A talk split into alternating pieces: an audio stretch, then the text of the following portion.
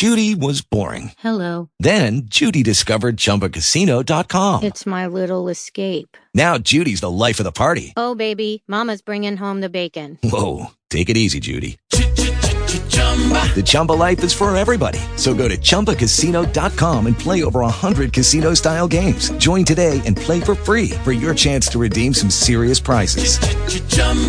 ChumbaCasino.com.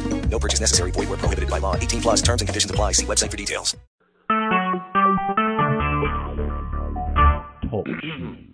Recorded live.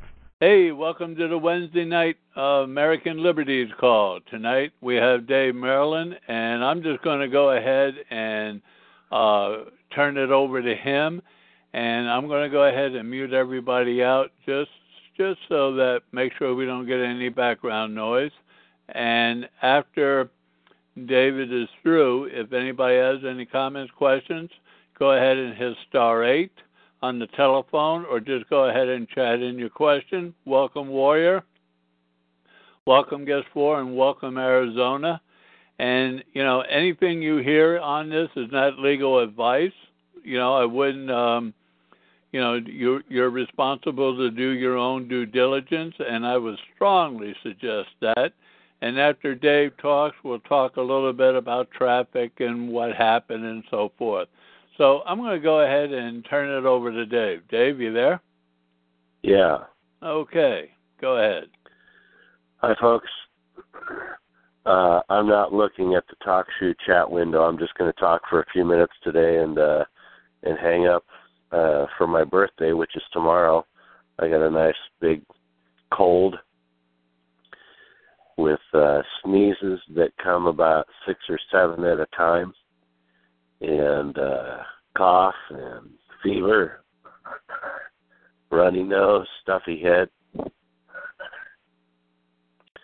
So a good day for me to call it quits early. Um, welcome to the American Liberties Call. It's December 23rd, 2015.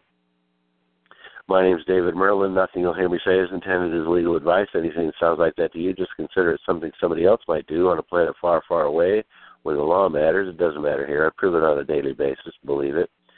Now, uh, the first thing I want to touch on these are three emails I got uh, today.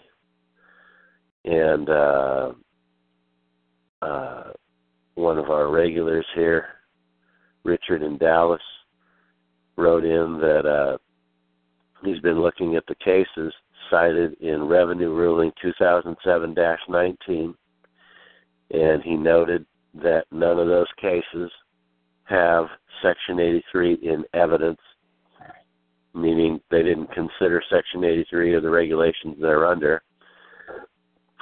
And so they throw 61A at you. Gross income means everything unless you can prove otherwise. And through that mechanism, uh, they generated, with the help of the public, an ocean of bad case law based on 61A because nobody else could prove that uh, there was an exception to gross income.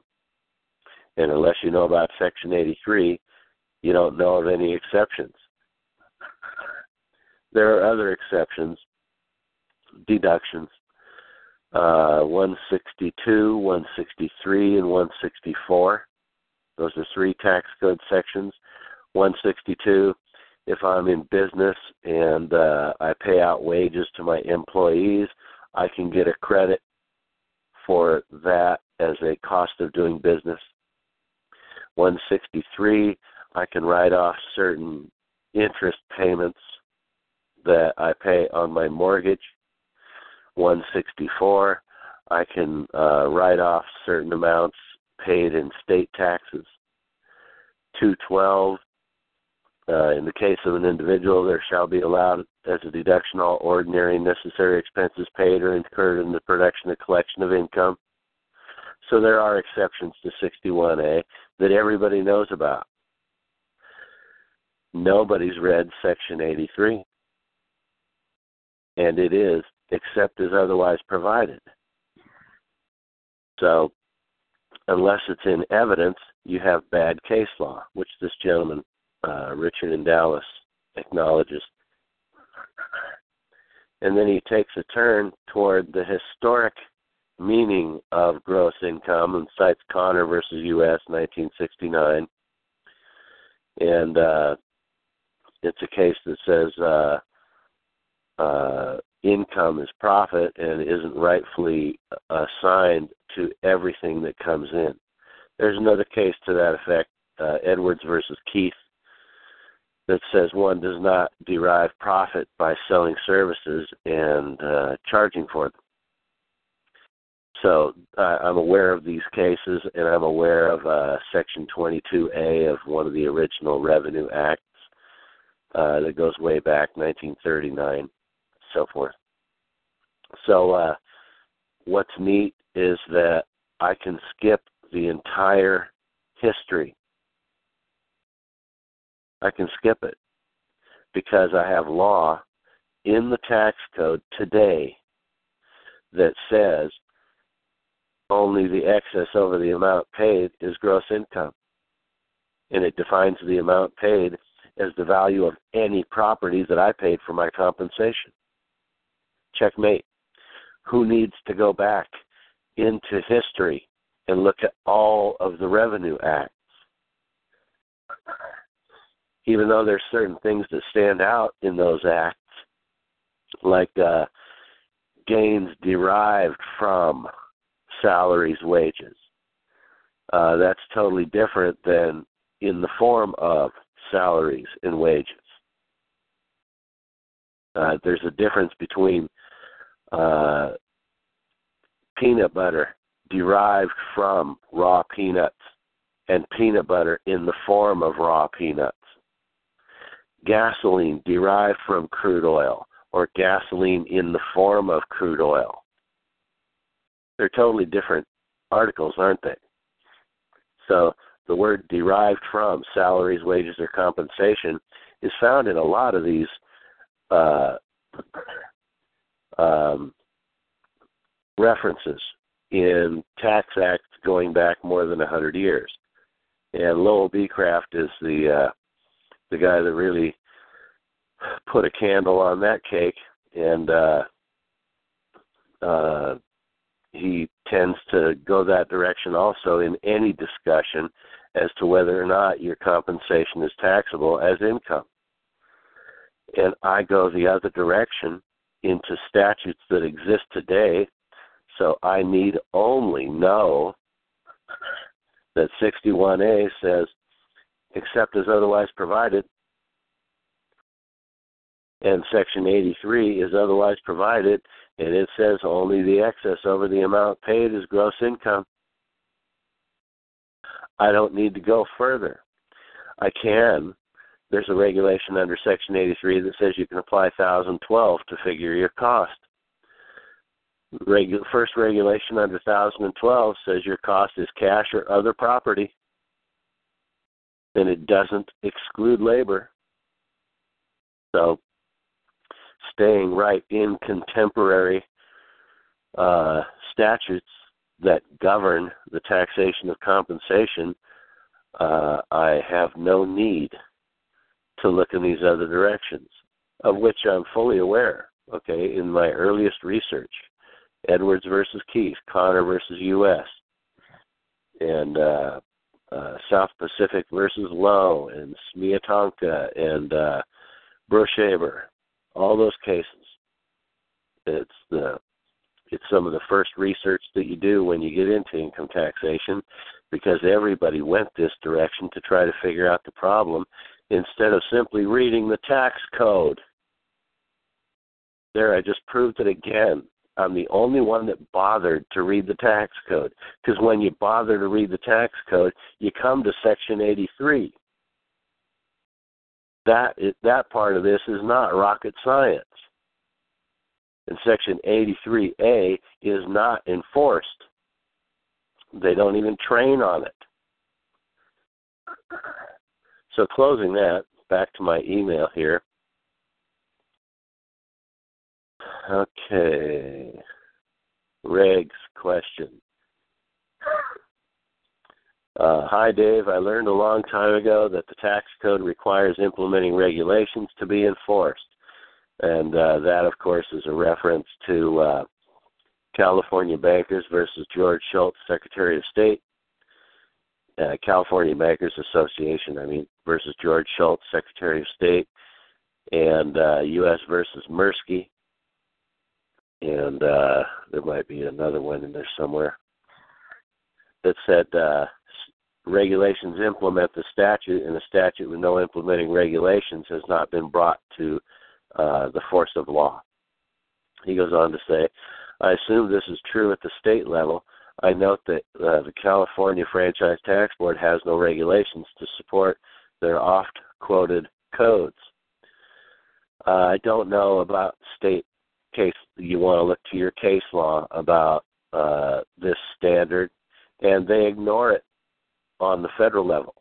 You can point out to them that there are no implementing regulations for 7201 tax evasion, 7203 failure to file, and they don't care. So it's a non issue. I also note the feds do not pay attention to this fact that their regulations are for Title 27 and not for Title 26. That, I'm afraid, is an argument that's. I have a memorandum from 1992 from a federal district court chief judge that points out this argument that the implementing regulations are all BATF under Title 27 is derived from a uh, belief in the Code Service Table of Authorities. But if you look closely at the Code Service Table of Authorities, says the judge, read the preamble. The preamble said these sites are supplied by the agencies and may be inaccurate and cannot be considered all inclusive. It's just a cross reference table supplied by the agencies. The Code Service Table of Authorities is not a regulation. It doesn't have a number on it like a regulation would. It's just a table of contents. And here it is 23, 24 years after I got that memorandum. And people are still uh, pushing it about. And he says, uh, How do they get away with this and ignore the fact they have no enforcement regulations? Wrong. How do we make them pay attention?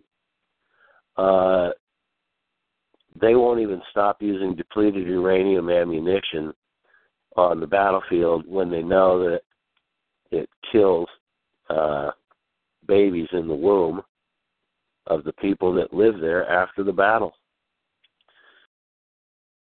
So uh, you won't get them to pay attention. Period.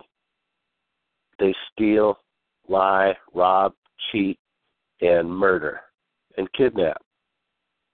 Uh, it's a simple matter of guns, prison, and child molesters equals federal jurisdiction. And the other question, uh, this is from from Chris. I don't know who he got this from. Chris, uh, chime in for me for a couple minutes. Okay. While we're uh, waiting for Dave to get back, the um, you know uh, uh, many of you seen on my email list the uh, the thing about co-oping. We're getting together people that are joining, and it's a great program because we're helping children and people all over the world in drinking water. But with that being said, it's a way for us to co op together to help to get this material into every hand of every accountant and attorneys throughout the country. And I'm talking specifically about Section 83 of the you know code breaker to Section 83 equation. That need that does need to get the hands in the hands of every American and uh, attorney and accountant in the land because This is what people need to hear. And we and also I want to help fund where we can make the IRS and our legislatures do what has to be done. Oh, are you ready, Dave? And yeah, okay, go ahead. Okay, thanks. I needed a break. Um, my voice just can't take it. I had to break and and cough my eyeballs out. So I got this email from Chris. I don't know who who it came from. Uh, probably come from somebody who was a, uh, a co-plaintiff to the lawsuit that we're waiting to uh, hear a decision on. It was filed May 20th of 2015.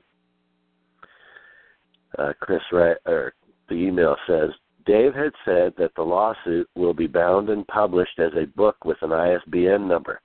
Shouldn't the names of those who filed a joinder be included in that book?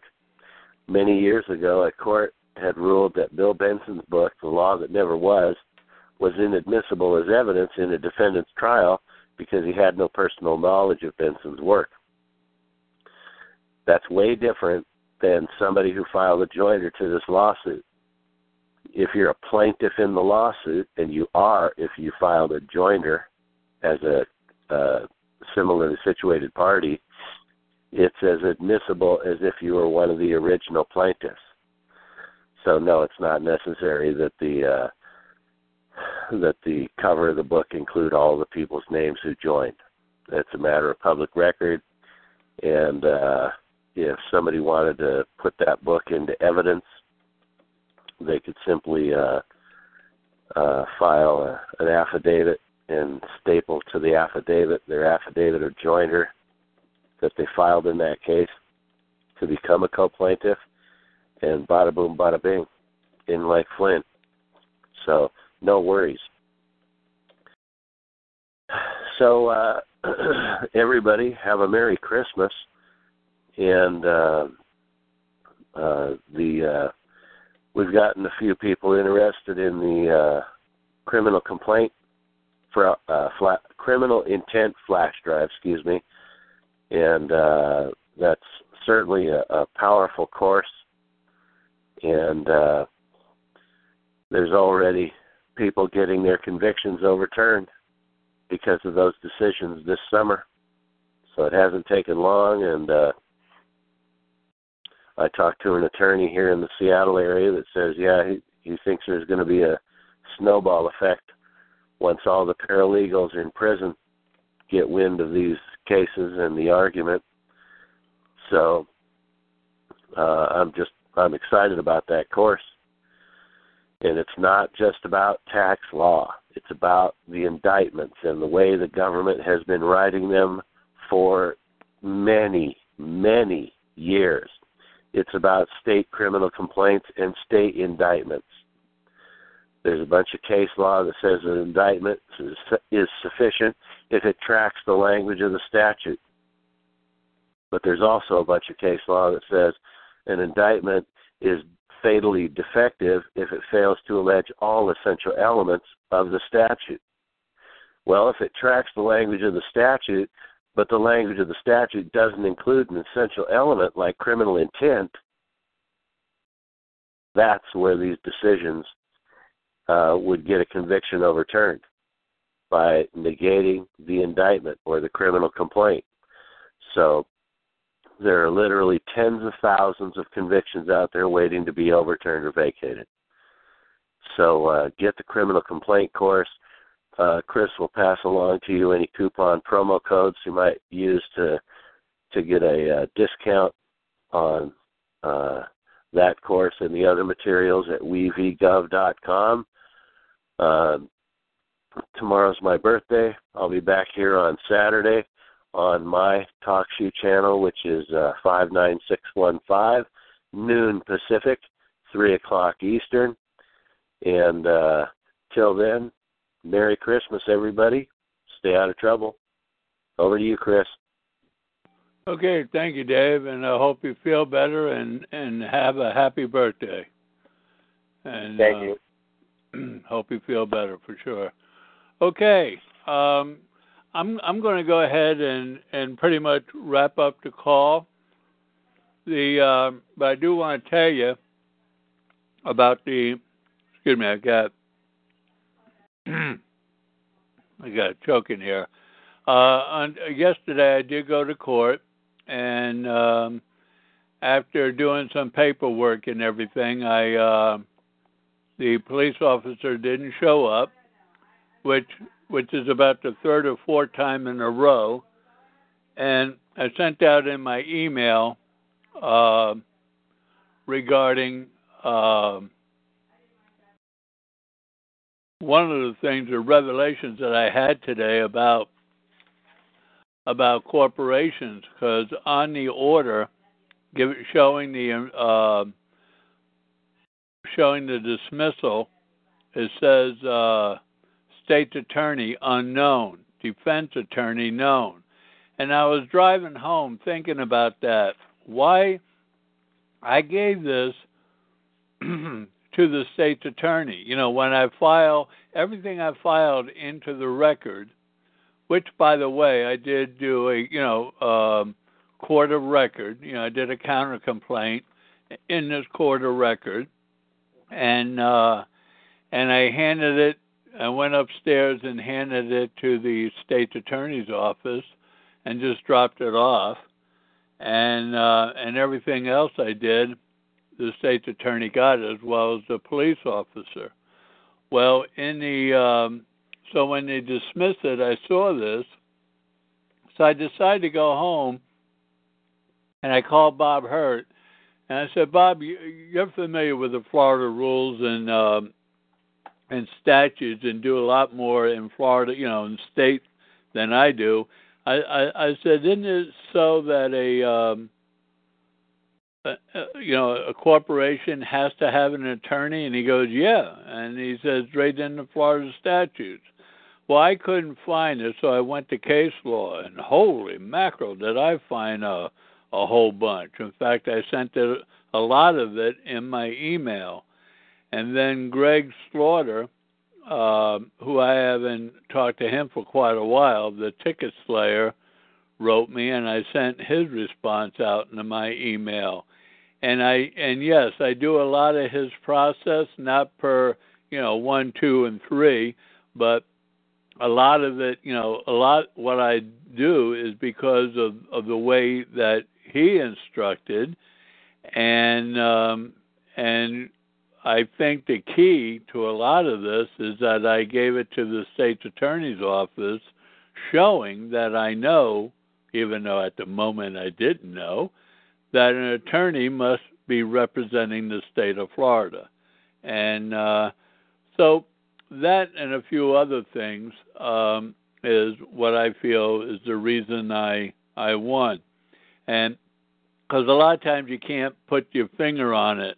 I remember I was talking to um, oh what's his face that died uh, that lawyer out of Louisiana. Um, the guy who got uh, charged with tax crimes. And I showed him, you know, Dave Merrill's criminal complaint and all this, and my joinder, you know, long after he, um, you know, he beat his case. And uh, me and John Kopmeyer was on the phone with him, and I was uh, showing it to him and he and he said, "Well, you threw so much at him, you don't know what hit." And uh, and I thought about that for the longest time, and you know, and that's all he could say. He couldn't answer about Section 83. He didn't want to talk about. Um, I'm not named in the statutes. He didn't want to talk about Title IV and Section 72 you know, each item specifically like I tried to. No, he just wanted to say, well, you threw so much stuff at him, you don't know what hit. And, but yet, he did all he could do, and he had to go through a full blown trial for a jury to give him a, you know, a, a, a not, a not guilty verdict. Well, I thought I I was in better shape I didn't have to go through a trial. And uh, so, you know, there there's a lot to say about what David puts out there. Uh, Tommy Cryer, thank you, thank you, Richard. Tom, Tommy Cryer, good guy, good guy to talk to. He's like uh, Larry B. Becraft. They're good to talk to. I wouldn't. Um, I'm not going to uh, say I would have him as my attorney, but um, but I should certainly love to talk to them because you know we can bounce things off of them, and if they don't answer, because uh, they always want to rebut what the patriots say. You know, they always want to say, "Ah, you're wrong here, you're wrong there," but when you're right and they can't give you an answer, and this is what I like about Dave's work, they can't. It's not that they, you know, try to give you a false answer. They can't they just don't answer it. Period. They they just go down another rabbit hole trying to get you to argue something that you didn't even bother bringing up.